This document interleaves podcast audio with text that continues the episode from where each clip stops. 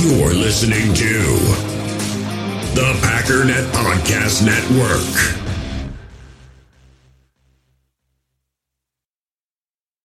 When you need mealtime inspiration, it's worth shopping Kroger, where you'll find over thirty thousand mouthwatering choices that excite your inner foodie. And no matter what tasty choice you make, you'll enjoy our everyday low prices, plus extra ways to save, like digital coupons worth over six hundred dollars each week. You can also save up to one dollar off per gallon at the pump with fuel points. More savings and more inspiring flavors make shopping Kroger worth it every time. Kroger, fresh for everyone. Fuel restrictions apply.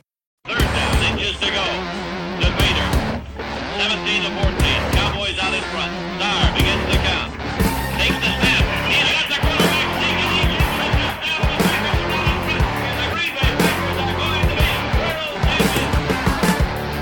Bay Packers are going to be world champions. Good Sunday afternoon, everybody. My name is Clayton Bailey. Welcome into Packers Total Access.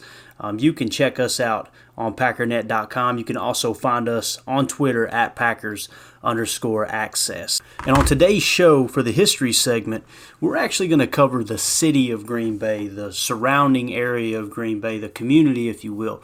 You know, every time that the Green Bay Packers are mentioned, um, more times than not, I should say, uh, what's always mentioned is how such a small community, a small town, how in the world could it survive in a huge business um, like the National Football League? You know, how can they compete with huge markets like the New York Giants? How can um, how can they exist?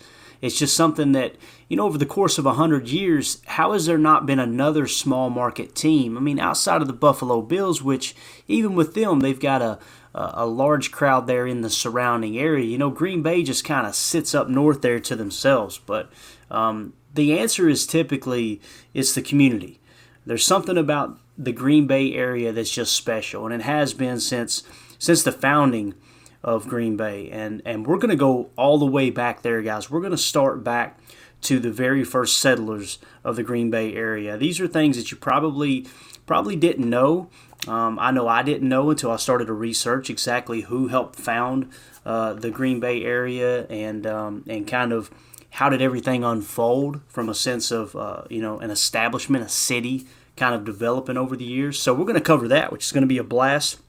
And then also we're going to have Jacob from Packernet Podcast on with us, and we're going to do a complete breakdown of the schedule. We're going to go through and give our picks. Just, you know, it's very early. We all know there's other free agent signings that could occur, right? There's trades that could occur, although they're a little bit rare this time of year in my opinion.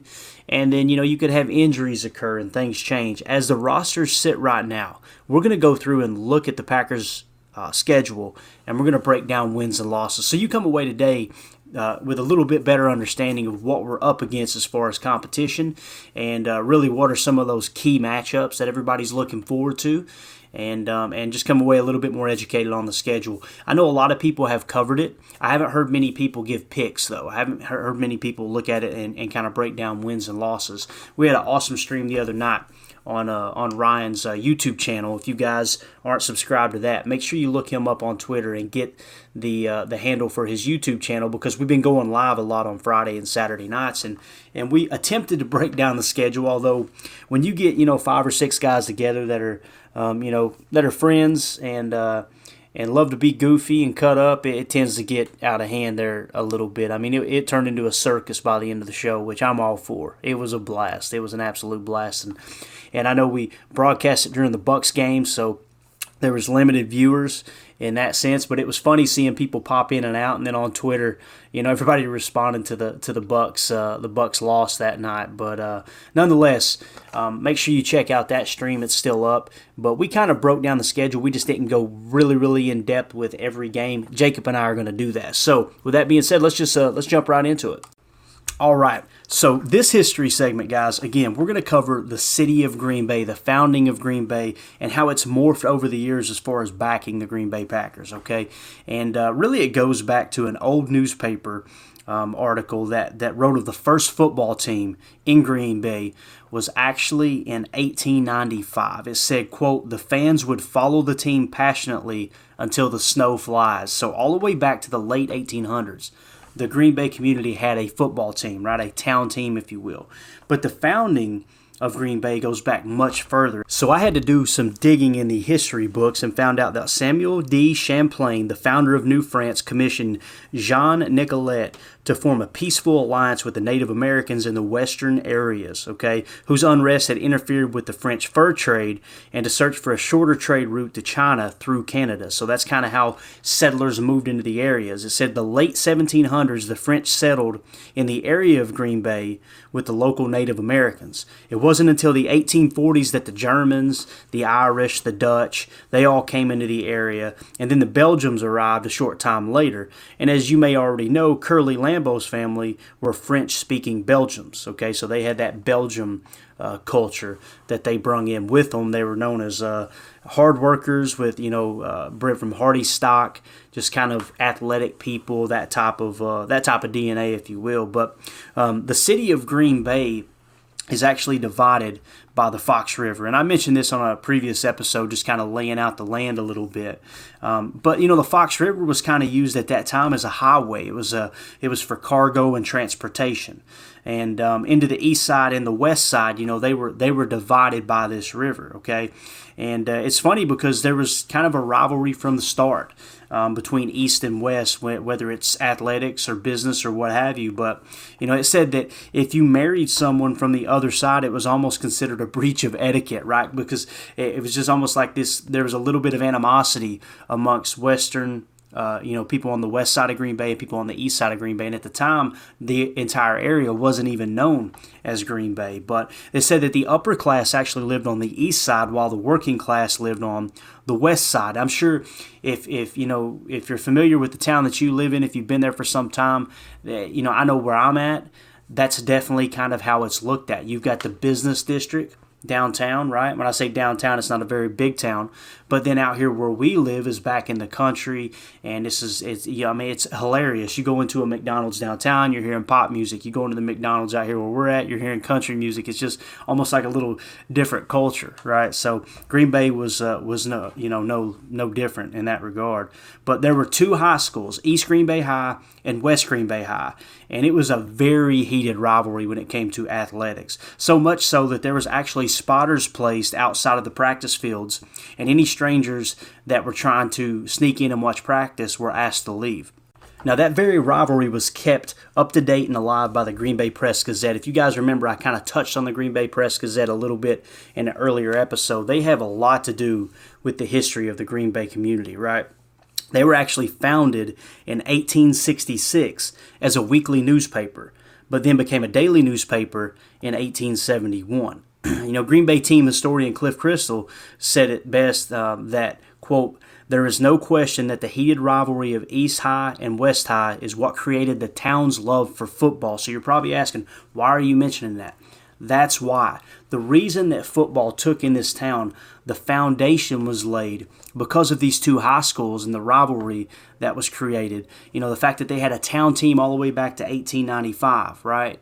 And then you step into this high school Um, you know, high school rivalry, and the Green Bay Press-Gazette kind of helped fuel that, right? And and that's that's why the town developed such a love for football, was those two high schools.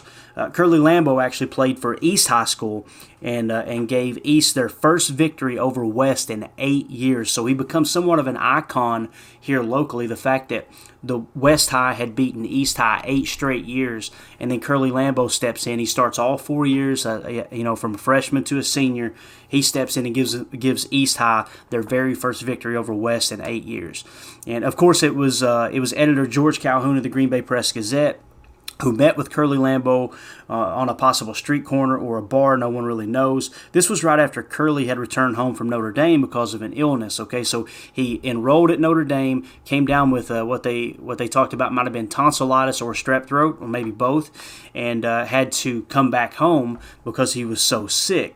Well, when he returned back home, he meets with George Calhoun, and George Calhoun's the one who pitched it to him. Hey, you know, he pitched the idea to Curly about about starting a team. And then three days later in the Green Bay Press-Gazette building, again, the Green Bay Press-Gazette coming into play here for the history of the Packers in the town, um, that the foundation was laid there uh, in their building um, for the team, you know, forming, known as the Packers. Now, on Valentine's Day, let's fast forward because we don't want to talk too much about football in this episode. I want you to understand kind of the town, the community, right?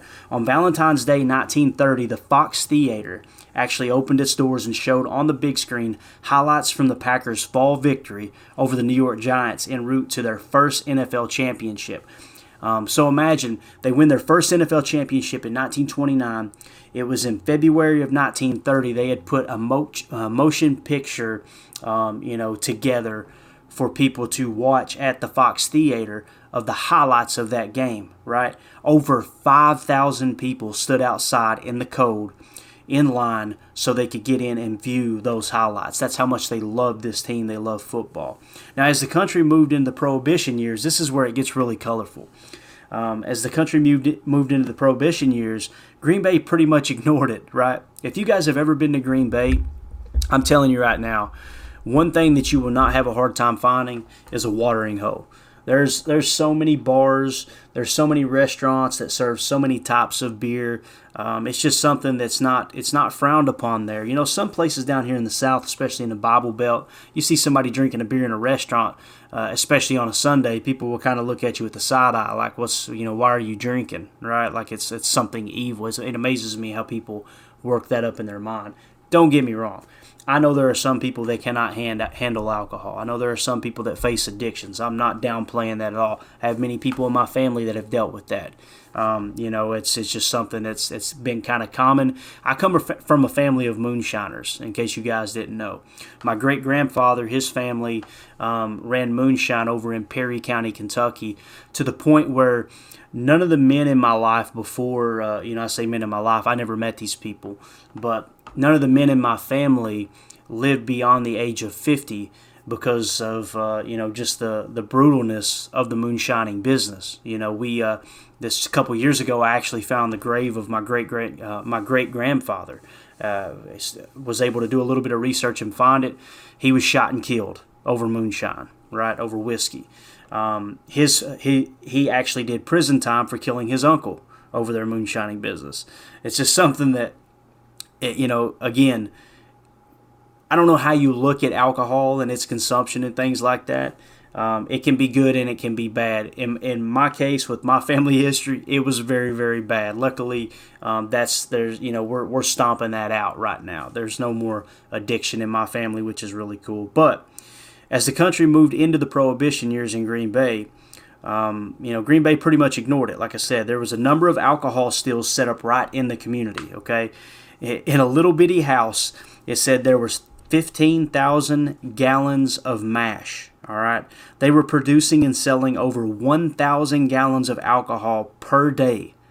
Think about that: a thousand gallons of alcohol per day coming out of this small house in Green Bay. Yet no one's seen anyone coming and going. The, the community kept it quiet, right? It said that uh, now at the time that the the only form of communication they had uh, was word of mouth and telephone, okay? The way the, the telephone worked at that time, if you guys have seen, I, I know the old Andy Griffith shows, it shows it, right? The way the telephone worked at the time, um, there was actually a switchboard with telephone operators connecting the calls. So when the feds would actually call from Milwaukee to notify the local police that there was going to be a raid in Green Bay, by the time they got there, everything was gone.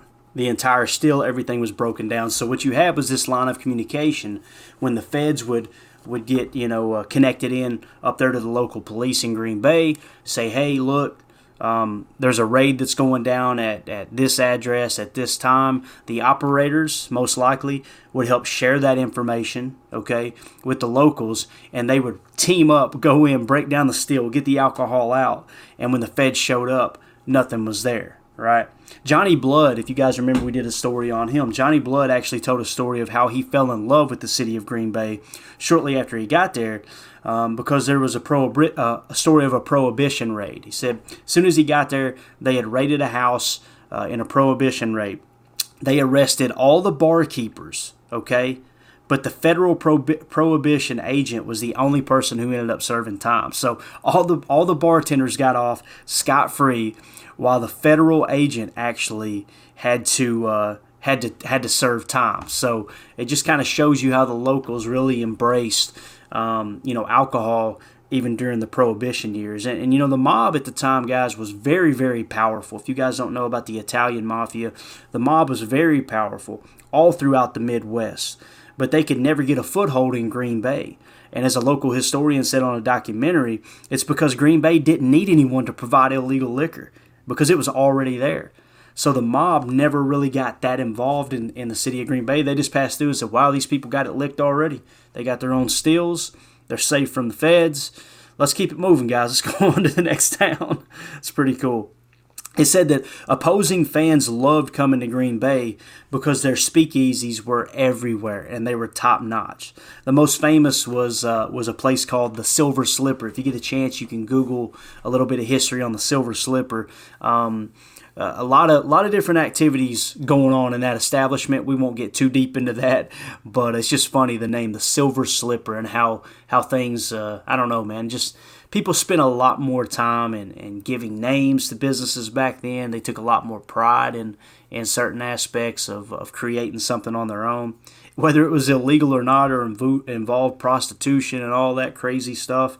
Um, it's just it's still it's still a cool story. Um, a small town where it was normal to to run into the players, and they were treated like normal citizens, and the players were very relatable. That was another reason why. It's just like when when when players would sign with the Packers and come into play for Green Bay, right? It was normal for people to run into them on the street corner, and nobody treated them like they were these big celebrities or like, oh, they're spoiled, because at the time, let's be honest, they weren't, right? They weren't making much money at all. Um, but they were also very, very relatable uh, to the citizens themselves. You know, uh, another cool story is George Calhoun, as you guys know, co-founder of the Packers, um, worked for the editor for the Green Bay Press-Gazette. Um, it was said that George Calhoun would actually entertain the visiting riders for the Packers' opponents. And, and it had kind of a barbershop type um, atmosphere. And when the Packers were on the road, Calhoun would invite the riders to his hotel, where he would have a bathtub full of ice and bottles of beer. And these reporters would just come by and kind of shoot the breeze, and he would teach them about the Packers, and they would help write articles on each other's teams. But, uh, you know, yes, that happened on away trips, but they said when other teams came to town, George Calhoun did the same thing in Green Bay. He would just kind of host all of the the, uh, the away riders. And, of course, at the time, that was the form of communication. That was the way that people kept up with athletics and news and all that stuff. Just pretty cool, man. You could kind of get the feel, and that was the whole point of this history segment, is get the feel of the city of Green Bay and how it how it came to be that this team, you know, landed here and they stuck and they've survived all these years, right? It said when teams would visit, they would actually stay at the Northland Hotel, which still operates today. You guys heard me mention that in a previous episode. The Northland Hotel is still in business. They say it is absolutely amazing. Um, our goal is when we go up in December to watch the L A Rams play at Lambeau on Monday Night Football. One of the nights that we're going to stay there, we're definitely going to stay at the uh, the Northland, because I want to experience that. Just knowing that that's where players stayed uh, back in the old days, you know, when the Packers played on the east side of Green Bay. But it says that uh, fans became so loyal to the team and their success, so much so that on one occasion, this is a really colorful story, on one occasion, September twentieth, nineteen thirty-six, in front of a crowd of fourteen thousand fans at City Stadium in Green Bay, they were playing the Bears, okay? There was an absolute Packer fanatic. His name was Emmett Platten, okay? Emmett Platten was just kind of like this super fan. He was, you know, all of us know twenty fans like this, right? People that, that drink too much, get too loud, and get way too aggressive at football games. Well, Emmett Platten, Uh, who attended every game, it said he hated the opposing teams, hated them. And uh, that day against the Bears um, was uh, there was a tackle for the Bears. His name was Ted Rosequist, okay, um, that was continuously lining up off sides, and the refs just kind of refused to call it. So all these fans are getting getting anxious, getting getting angry, right? Like, why, why are they not calling offsides on this guy? Emmett Platten had had enough. They said he leaped over the rail, ran onto the field, punched the Chicago Bear player out cold. They had to have the guy taken off on a stretcher. He knocked him out. right? They had to take the player out of the game. Um, it said that Emmett Platten wasn't arrested because, you know, at that time things were a little different.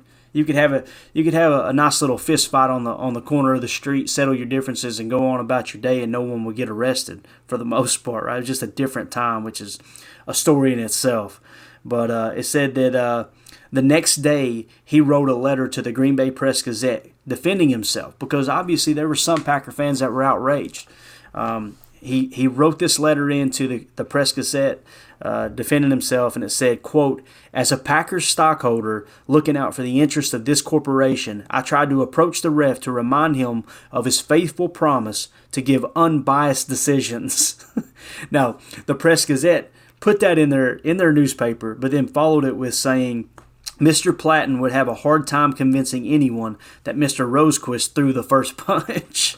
So, like, again, just just such a colorful era, and, and those type of stories and how passionate the fans were. Again, it goes all the way back to that rivalry between East Green Bay High and West Green Bay High and the love of football being formed in the city of Green Bay. It's just a, it's an awesome thing. It said countless times the people of Green Bay would turn out in force in the middle of the night at the Green Bay train station to welcome the Packers home from road trips. And that's something that still happens today. This is one of the earliest stories of this tradition. It was actually uh, after the Packers won the championship down in Milwaukee, um, they returned back, and, and Curly was surprised because, I won't go too deep into the story, but essentially what it was was Curly chose to play the championship game in Milwaukee as opposed to Green Bay because City Stadium was just such a dump. It didn't hold a, a lot of people. The facility wasn't up to date, and he knew he could get better ticket sales in Milwaukee. Well, it really ticked the local Green Bay fans off.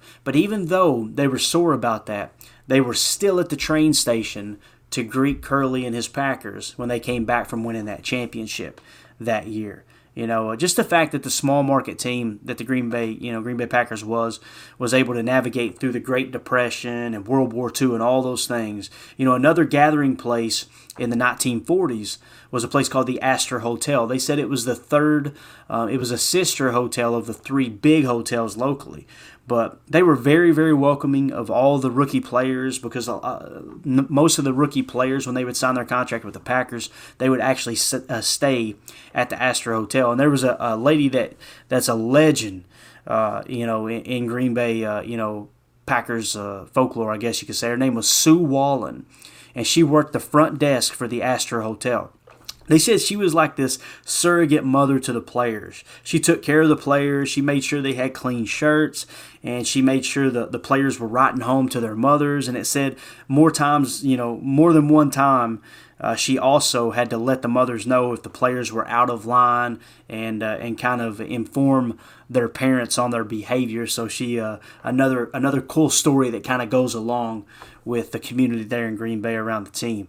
Um, when the All-American Football Conference emerged, it really hit the N F L hard. It probably hit the Packers the hardest. Um, if you guys know about that, it became a bidding war on players. The Packers lost a couple of their number one draft uh, draft players to that conference one year, and it became a big, big deal that, look, these guys are taking talent from the National Football League. So a local prominent Green Bay figure named Jerry Atkinson, Atkinson was approached by Curly and board members. They asked Atkinson if he would spearhead a fundraising effort. As always, Curly did the talking. Okay, so he goes in, he asks this local business guy. This is right around, I believe it was nineteen, I, I don't want to screw up the date exactly, but they go in, they needed to raise fifty thousand dollars, which at that time was a ton of money. They said that close to one hundred Packer backers gathered at the Hotel Northland for breakfast. They devised a plan to host an inter-squad game on Thanksgiving Day, kind of an all-star game of the the who of who's, right, when it comes to the Green Bay Packers.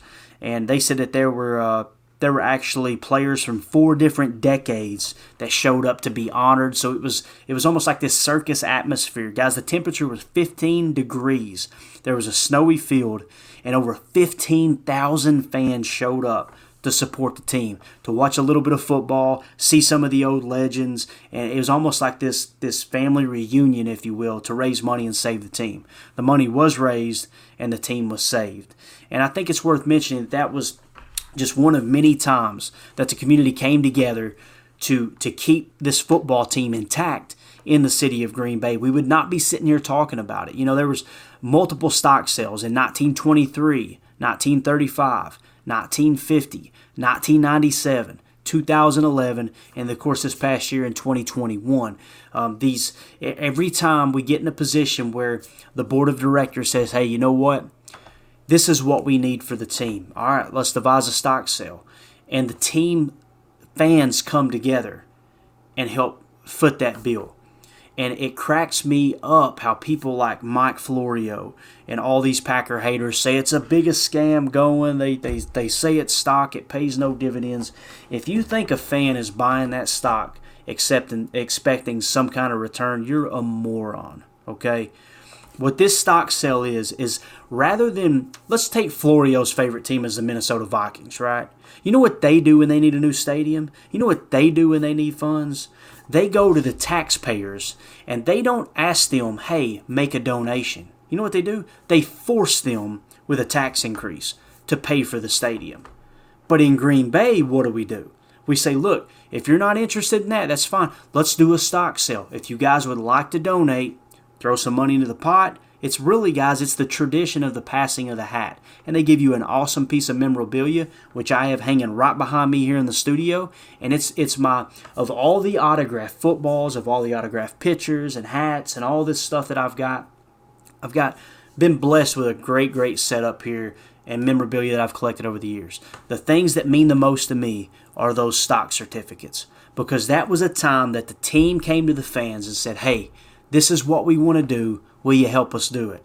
And every single time, fans rise to the occasion, and they help pay for these, you know, these amenities, I guess you could say, for the team to make this thing go. Um, it's easy to look at the Packers and think they've got all that money in that investment account. They're good to go. Guys, you can go through that money in a blink. If you guys haven't seen the stock market lately, that's it, it, there's no guarantee when it comes to investing. That's why it's important for the fans to be willing to support the team when the time comes. And uh, I know there's a lot of people that are listening to this podcast right now that donated, because that's what it is. To me, it's not buying shares in the Packers. It's a donation that receives a really cool piece of memorabilia. And that's what Packer fans see it as. And on the outside with these morons, they try to make it seem like we've been tricked into buying a stock that pays no dividends and we're being scammed. It's hilarious to me. So the next time you hear a fan go, oh, you got scammed, that ain't a real stock, say you got scammed paying your taxes too, didn't you? Because you paid for that ugly dome up there in Minnesota. And as a tour guide once told me on a, on a tour of Lambeau Field, they said, you know why they built a dome in Minnesota, right? I'm like, no, why? I was like, because not even God can stand to watch them play. That's fact. So that's your history segment. I thought it would be really, really cool to just kind of look at the Green Bay community in one episode, give you an idea of some of the stories that, that, you know, all the way from the French settling there in the early days. And then I love that there were so many different cultures that came in, and it really explains the atmosphere up there. Because when you go up there, guys, and you're you're sitting at a sports bar, you meet people from all different walks of life, all different races, all different walks of life. You can tell they're different financial backgrounds. Some people are a little bit better off than others. Um, you can tell that uh, you know it, it's people that, that just love the Packers, and they all come together in this melting pot. And when they're together, everybody's equal, because we're all passionate about, you know, following, rooting for, and supporting our favorite team in the Green Bay Packers. So, again, hope you enjoyed that history segment. Now we're going to take a quick break, and we're going to get right into the schedule breakdown. We all have smartphones, and we all know they're pretty amazing, but they also can be amazingly distracting, especially when we're around other people. So U S Cellular wants us to reset our relationship with our phones by putting down our phones for five. That's right, a company that sells phones wants us to put down our phones. And to see what we find, learn more at uscellular.com forward slash built for us. In the hobby, it's not easy being a fan of ripping packs or repacks. We get all hyped up thinking we're going to get some high-value Jordan Love card, but with zero transparency on available cards and hit rates, it's all just a shot in the dark. Until now. Introducing slab packs from arena club dot com, the only repack that provides real value, a complete view on all possible cards, and clear hit rates for each one. Now when I buy slab packs on Arena Club, it finally feels like I know what I'm getting. And honestly, the best thing for me and my son is the fact that we're kind of novices into this. When I walk into a card shop with my son and a card says it costs forty dollars, kind of just taking his word for it that that's a good value. So I appreciate the transparency on grading, as well as just getting excited about seeing what you could potentially get. Right now, you can get ten percent off your first purchase by going to arenaclub.com slash packdaddy. Wow, that's crazy offer. ten percent off a four hundred dollars slab pack. That's forty bucks right there. Anyways, that's arenaclub.com slash packdaddy for ten percent off your first purchase. Hey, it's Kaylee Cuoco for Priceline. Ready to go to your happy place for a happy price? Well, why didn't you say so? Just download the Priceline app right now and save up to sixty percent on hotels. So whether it's Cousin Kevin's Kazoo concert in Kansas City, go Kevin, or Becky's Bachelorette Bash in Bermuda, you never have to miss a trip ever again. So download the Priceline app today. Your savings are waiting. Go to your happy place for a happy price. Go to your happy price, Priceline. Mother's Day is around the corner. Find the perfect gift for the mom in your life with a stunning piece of jewelry from Blue Nile. From timeless pearls to dazzling gemstones, Blue Nile has something she'll adore. Need it fast? Most items can ship overnight. Plus, enjoy guaranteed free shipping and returns. Don't miss our special Mother's Day deals. Save big on the season's most beautiful trends. For a limited time, get up to fifty percent off by going to Blue Nile dot com. That's Blue Nile dot com. All right, joining us now from Packernet Podcast is our buddy Jacob. How you doing today, Jacob? I'm doing good, Clayton. How you doing? Doing good, man. I'm ready to dive into this schedule. We attempted to do it on the live stream the other night, but man, real quick, didn't it? Didn't quite work. That's what happens when you get a bunch of dudes together, cutting up, having fun on a Friday night. But let's just jump right into it, man. Week one at Minnesota, four twenty-five kickoff. It's going to be on Fox. The point spread as of right now, the Packers are one point, one and a half point favorites over the Minnesota Vikings on the road. How do you see that game?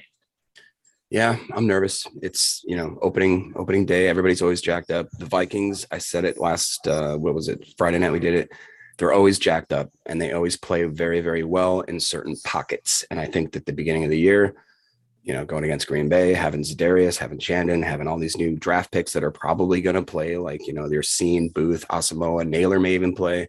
Um, I think they're going to come out extremely jacked up. The Packers might be a little timid, and, and I don't want them.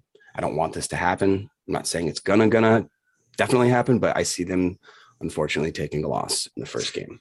Yeah, this was the one game that I had trouble just using my uh, my chart. Uh, you know, I kind of chart games when I when I bet on games, and and the thing that you can't take into into consideration when trying to chart and look at analytics is there's something about those division rivals, especially on the road. And like you said, Minnesota, man, they always. I don't know. I've got this as a loss as well.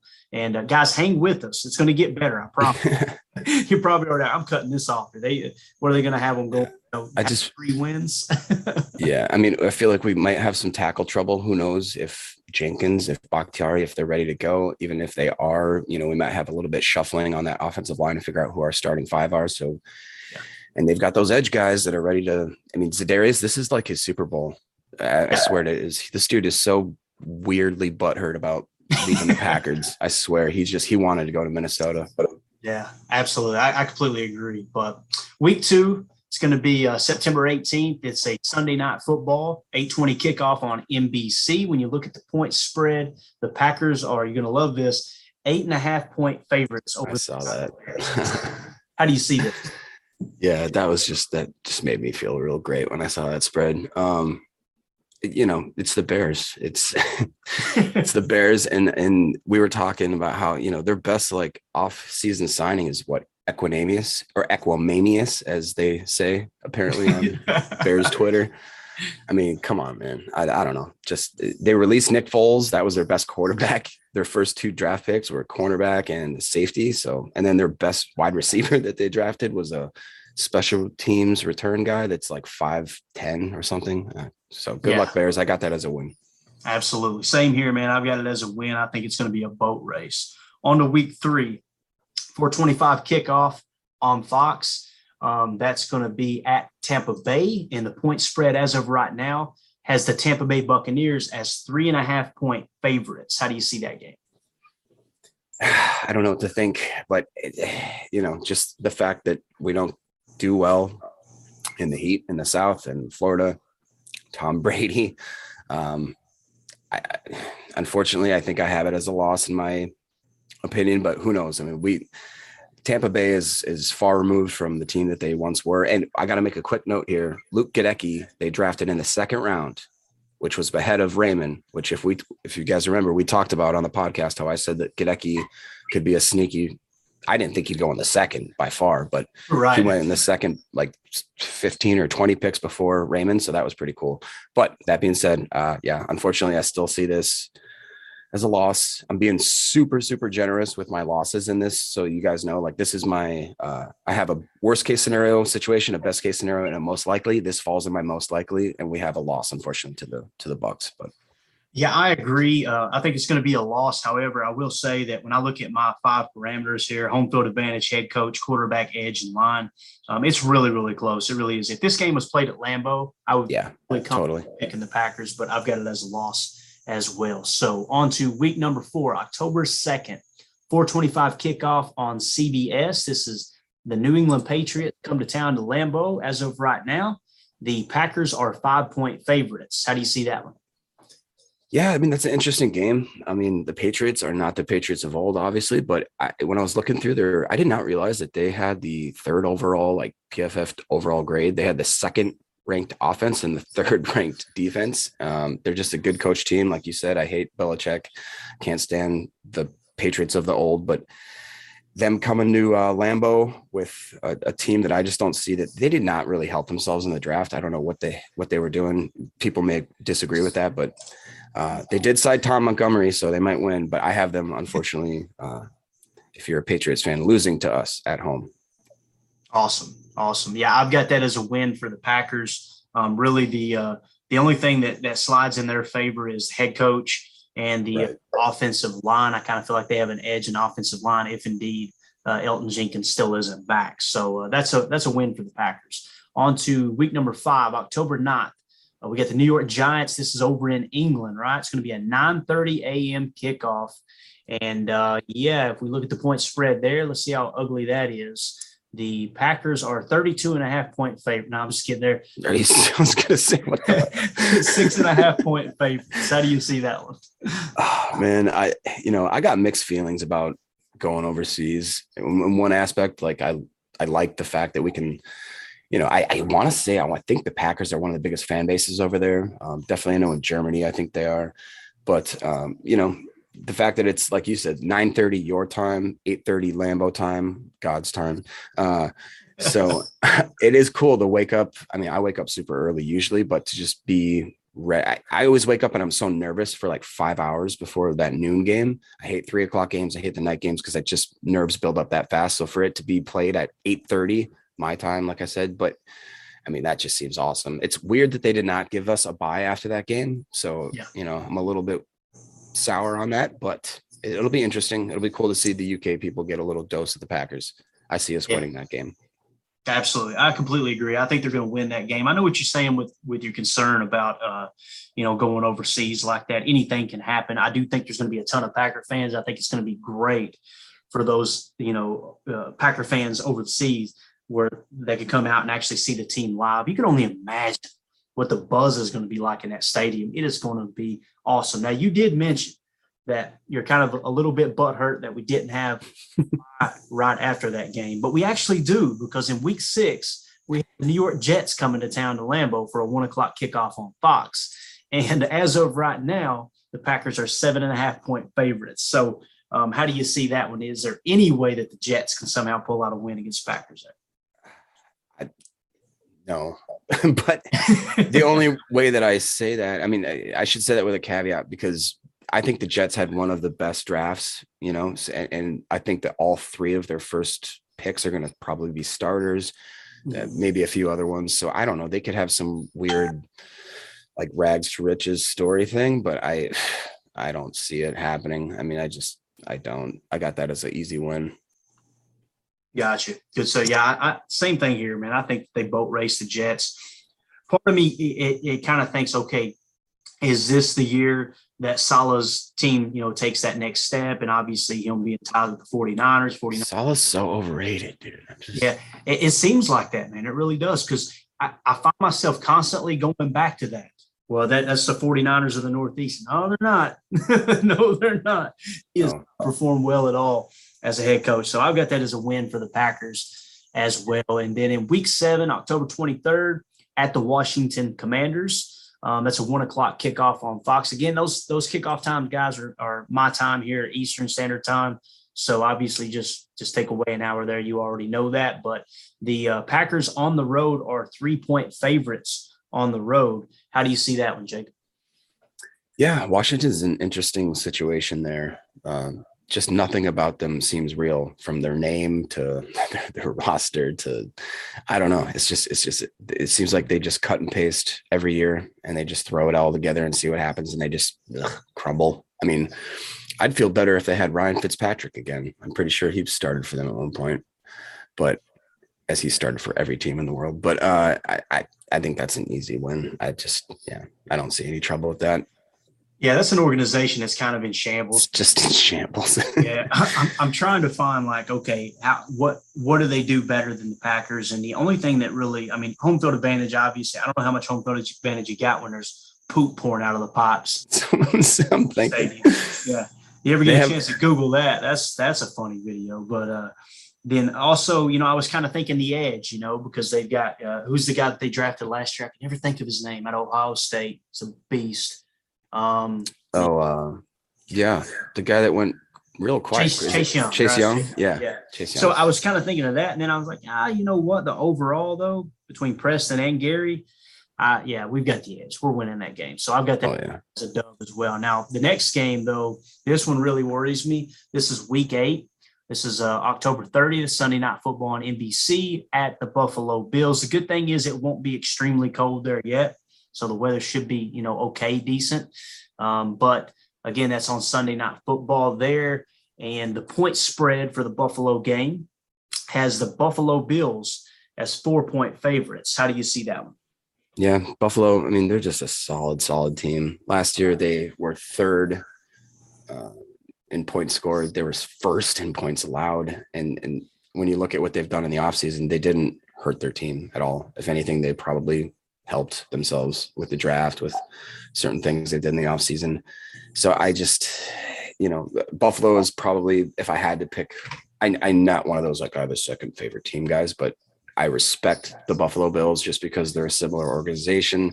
Tailgate. I actually played high school football, started a game, uh, a game with a guy named Craig Urbeck, who ended up getting, I don't think he got drafted by the Bills. He got drafted by the Steelers and then played for the Bills for a number of years. So I got a little bit of a close tie to the Bills. So, I mean, it sucks to have to admit that I think we may lose to them in week eight.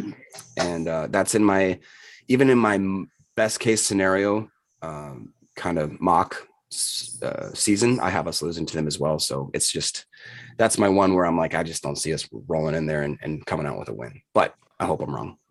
Yeah, I completely agree. I mean, again, when I make these picks, guys, I'm not trying to do it from a fandom standpoint. I'm not doing it, trying to be cynical. I'm looking at it like, this is how I always get an honest evaluation from me personally. And, and I, I love doing this to fans too, because when they're so, so passionate, so confident, oh, we're a better team. Okay. So you, You have to bet the farm. You have to bet your home on this game, one way or the other. There's, there's no, I'm not betting anything. You have to bet it one way or another. Which which way are you going? It's funny right. Our opinion changes. But with that being said, um, I think that, you know, obviously Buffalo has a home field advantage. I think we've got the better head coach, the sl- the better quarterback, but not by much. Josh Allen's a freaking superstar in my opinion. He's a beast. Yeah. A lot of people, you know, there's there's been it's surprising how many people have disagreed with me on that here lately. But uh, I see us having the head coach and the quarterback edge, but everything else, I kind of feel like it tilts in Buffalo's favor. So I'm going with the loss there as well. And then coming up the next week, we go to uh, go to Detroit. And, man, I don't know about you, Jacob, but when we hit these divisional games, it's like, wow, we play in a weak division. It's, it feels like just gifts. But it's a Sunday, November the sixth at Detroit. It's a Fox, uh, a Fox kickoff at one o'clock. And the point spread as of right now at Detroit, we are five-point favorites on the road. Uh, anyway, Detroit pulls that off, or is that, is that a dub for the Packers? Man, I mean, I, I want to push back just a tiny bit and just say that, and it's probably because I, I used to roommate, uh, live with a bunch of dudes that were from Detroit, and they were just constantly feeding me Detroit propaganda. So I, I think that they love this coach. And I think that they, I mean, you saw it last year, like they played every game and they sucked every game, but they still played every game. And I think they had a great offseason. They added some great draft picks, Aiden Hutchinson, Jamison Williams, Josh Pascal, Kirby Joseph. I mean, all those dudes probably slip into starting roles right away. And I, I don't know. It, it, I see them. I, I, the Packers are going to drop one to a, a, a team that you think like that'll never happen, because they do it every year. You know what I mean? And so I could possibly see it happening. I don't think it's going to happen in week nine. I got them winning that, but I just, the Lions have played us hard for the last five years. Almost, almost every game has been closer than it should be, minus a few, but I, I have us winning in week nine, but I am a little bit weary that the Lions may be on the up and coming. So. Gotcha. You know, I understand. I have it as a win as well. And, you know, a five point favorite ain't, that's not a huge line in my opinion, you know? So uh, there's some, there's probably a little bit of something there as well. So I have that being a, uh, a win for the Packers though on the road.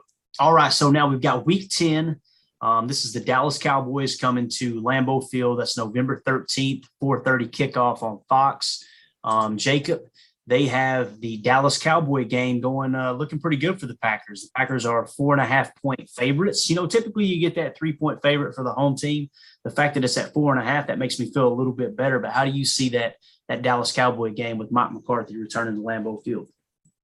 The return of Mike McCarthy. It's, it's, uh, it's, it's definitely going to sell some tickets. I'll tell you that. But um, yeah, I, I'm just, I'm not afraid of the Cowboys, but I just feel like that for whatever reason, they're going to have that weird, it's going to be that Packer game that you watch. Remember, like every single time, I don't know if I'm alone, but it seems like they highlight like the, the one stat or the one thing that can never happen, or the, the Packers will do it. You know what I mean? Like they'll allow the one tiebreaker, they'll allow the the stat to be broken, they'll allow Mike McCarthy to have his great return, they'll allow, it's just, it seems like they always allow that one thing, like the headline, and it's just, I don't know. For some reason, I got a bad taste in my mouth about it. It's a three twenty-five game. I just, I feel like we're going to lose. I don't want us to lose, but I don't know. I grew up with a bunch of guys that were from Texas, cousins always talking smack. And I just remember in the nineties, always getting beat up by the, the you know, Aikman and Irvin and Smith. And I just will never forget. I just, I hate playing the Cowboys. And for whatever reason, I just don't feel great about that game. So I have them, unfortunately, losing at home to the Cowboys. Gotcha. I completely understand that standpoint. However, I do have it as a win. If this was played in Dallas, then I would be right on. I honestly would too. That's what's weird. Yeah. Yeah, if it, if, it, if it were played in Dallas, I'd be like, this is probably a loss. But, you know, when you look at it across the across the uh, across the box here, home field advantage, I think we've got the better head coach. I think we've got the uh, obviously the better quarterback. I feel like their edge might have a little bit of an edge on us with Maka, depending on where he lines up and plays. And I feel like they might have a slightly better offensive line. But I do think the Packers pull it out. I think it's going to be a very, very close game. Um, if I'm betting that game, I, as the point spread sits right there, I would probably take Dallas in the points, but I think the Packers are going to win the game overall. So, um, all right, up next, week eleven, Thursday, November seventeenth, we got our first Amazon Prime appearance for the Packers. They're with uh, Kurt Herbstreit and uh, Al Michaels calling the game. I'm, I'm hmm. excited about hearing Kurt call that game, but it's eight fifteen kickoff, like I said, Thursday night football. Point spread as of right now has the Packers as four and a half point favorites, same as the Dallas Cowboys. How do you see it? Yeah. Uh, if you watch the live stream, then you understand that I used to live in Nashville for a while. I've seen Titans fans, or quote unquote, the lack thereof. Uh, I, I, I just, I've never been impressed by the Titans, but again, for some reason, I, we talked about it a little bit. The, the Packers always have that one or two games where you just don't see them. You don't see it coming. And then you get one of those random blindsided losses. Again, I feel like that this might be a loss, and it would be heartbreaking because that it means it's two home losses in a row to two teams that we feel like we should be able to beat. And it's, again, it's a primetime game. Like you said, Herbstreit, that that's awesome. Um, I just, again, I don't see, uh, this is again, my most likely scenario. So it's kind of the middle between my we're knocking it out of the park in our worst case scenario. So I just, I'm being very, very generous. I don't want this to happen again, but I just might get another loss there at the Titans, in my opinion. Gotcha. I've got it as a win um, across the board. I feel like the Titans might have the better line, but uh, yeah, I'm going to go with a, uh, a win there um, over the Titans. So up next, we've got week twelve, November twenty-seventh. This is at the Philadelphia Eagles. So we got back-to-back primetime games. This is going to be on N B C Sunday Night Football at the Philadelphia Eagles. The point spread says, as of right now, it's sitting at zero. So there is no point spread as it sits right now. How do you think they match up against the Eagles? Yeah, I mean, the Eagles are like a sneaky team, which you can't really put your finger on. I think, wasn't it, I think Ryan even highlighted that um, with that S I S stuff that like Jalen Hurts was one of the most accurate deep ball guys, I think, that he just doesn't do it that much or something like that. Maybe I'm wrong, but you know, they added some, some interesting guys on their defense, Jordan Davis, Nakobe Dean, you know, that could bolster that a little bit. They, they didn't rank poorly last year for how, you know, they were middle of the road type, you know, nine and eight last year. So they're not, weren't that impressive. I see us taking a win there. Um, but I think it could be a little bit more hard fought than we'd like it to be. And Philly, I think Philly, anytime you play at Philly, you got to be careful. One, because I think it's the only sports stadium that has a jail in their stadium, if I'm not mistaken. So like, I think they booed that old lady. Do you remember that? Remember that lady was like one hundred four years old and they were booing her like at halftime or something. They're just ruthless. So you always got to be watch your back there. Absolutely. Yeah. I've got it as a win, but I, I, this is one of the closer games that I see here as far as matching up. Um, you know, again, if it was at Lambeau, I'd feel a lot better, but being on the road in Philly, it's going to be close, but I've got the Packers winning that game. Um, up next, we go to the Chicago Bears. This win. Yeah, December fourth. Next. No. I'm over this one, don't you think? It's a one o'clock kickoff on Fox. Um, the point spread as it sits right now is uh, the Packers are four-point favorites. I'm calling win. You saying win? You want to just move? Yeah. All right, dude, move dude it's it's December, December fourth, noon game. Win. Just yeah. Completely agree. So in week fourteen, we've got the bye week. We will all be depressed that week. I'm sure. I hate bye weeks. I do too. That, but can we comment? That's the late. I don't know if maybe you're the history guy. That's, in my opinion, isn't that the latest bye week that we possibly have ever had? fourteen. I'm not one hundred percent sure, but I did hear Matt LaFleur, if I remember correctly, the other day in an interview. It might have been with Rich Eisen. I think they requested it. Actually, they requested it. Yeah, they were they were they were looking to have a late bye. So I mean, it would make sense if you plan on having a playoff push, I guess. But I mean, because I can't imagine in a sixteen or a seventeen game, whatever it is, what it used to be, if week fourteen bye would be extremely late, right?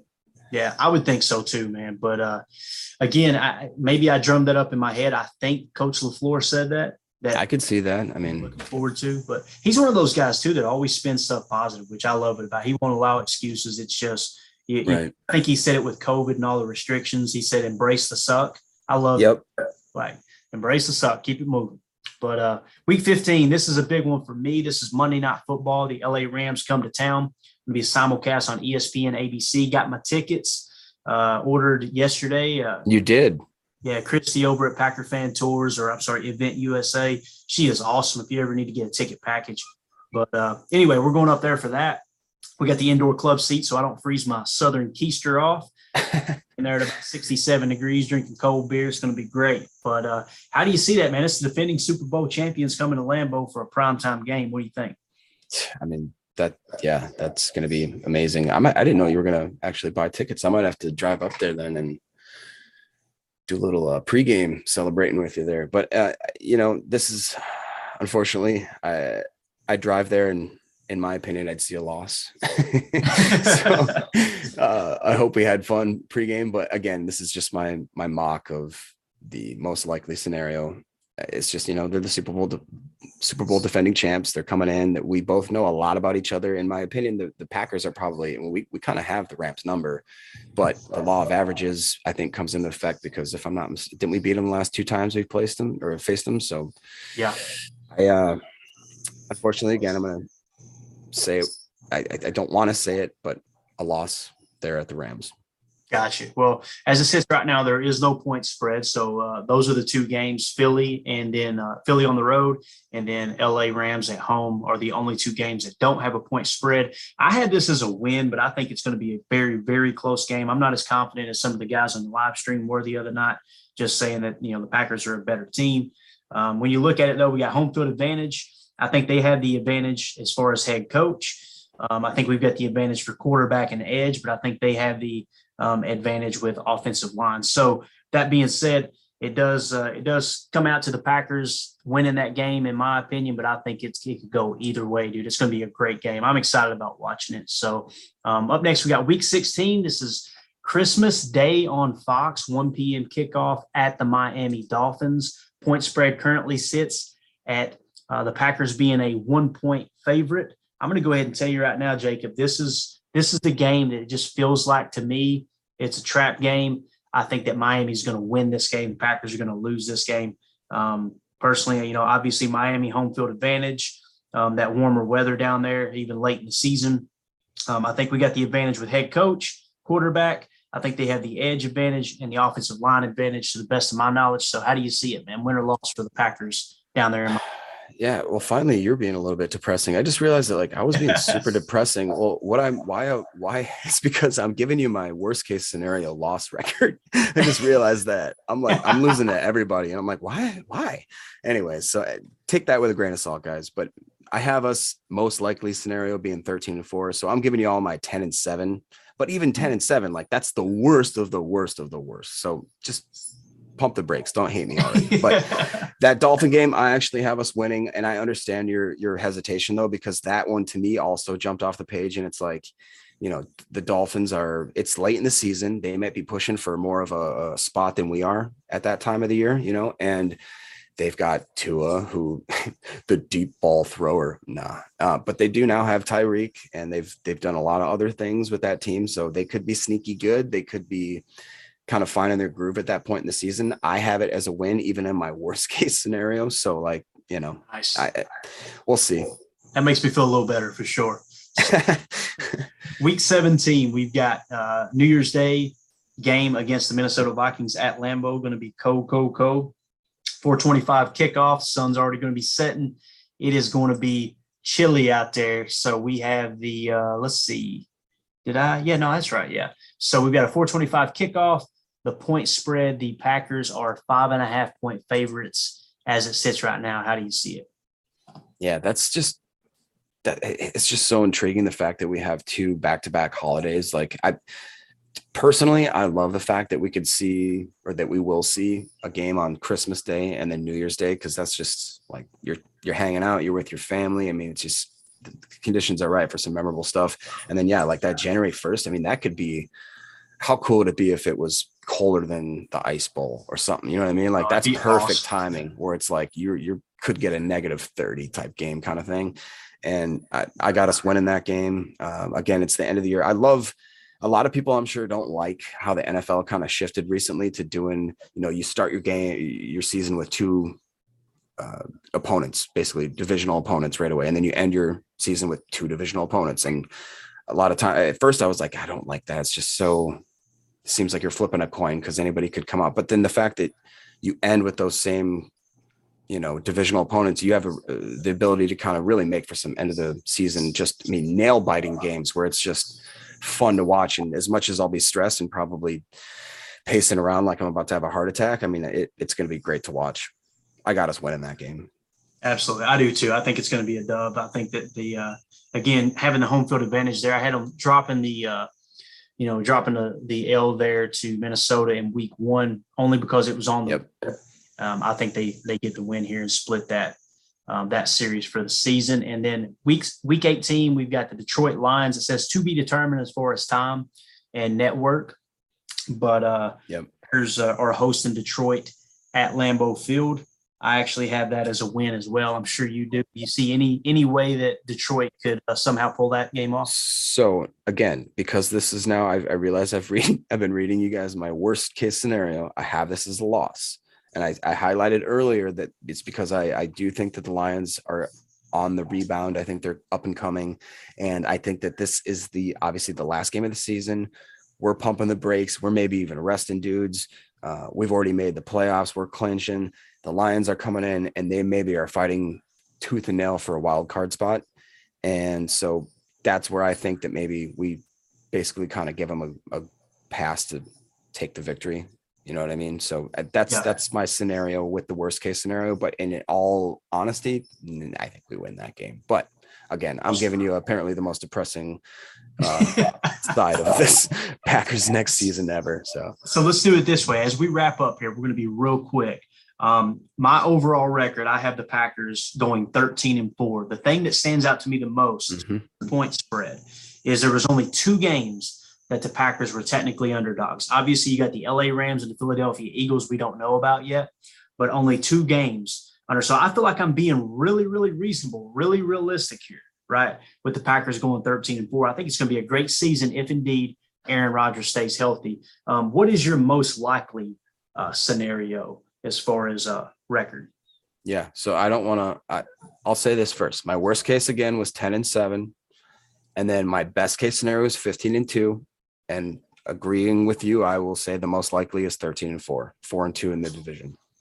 fifteen and two, man. If they go fifteen and two, I'm going to be doing cartwheels, dude. Yeah. And again, I think I have them losing to the Titans and Bucks, I believe, in that scenario. Yeah. So good stuff, man. Hey, just random. Dude. The random game that we shouldn't lose, I think we'll lose. That's just how the Packers are. I don't know. Yeah, I completely agree, man. So, again, my losses were at Minnesota, at Tampa Bay, and I already flopped on the Tampa Bay one the other night. I first glance kind of felt like the Packers would beat Tampa.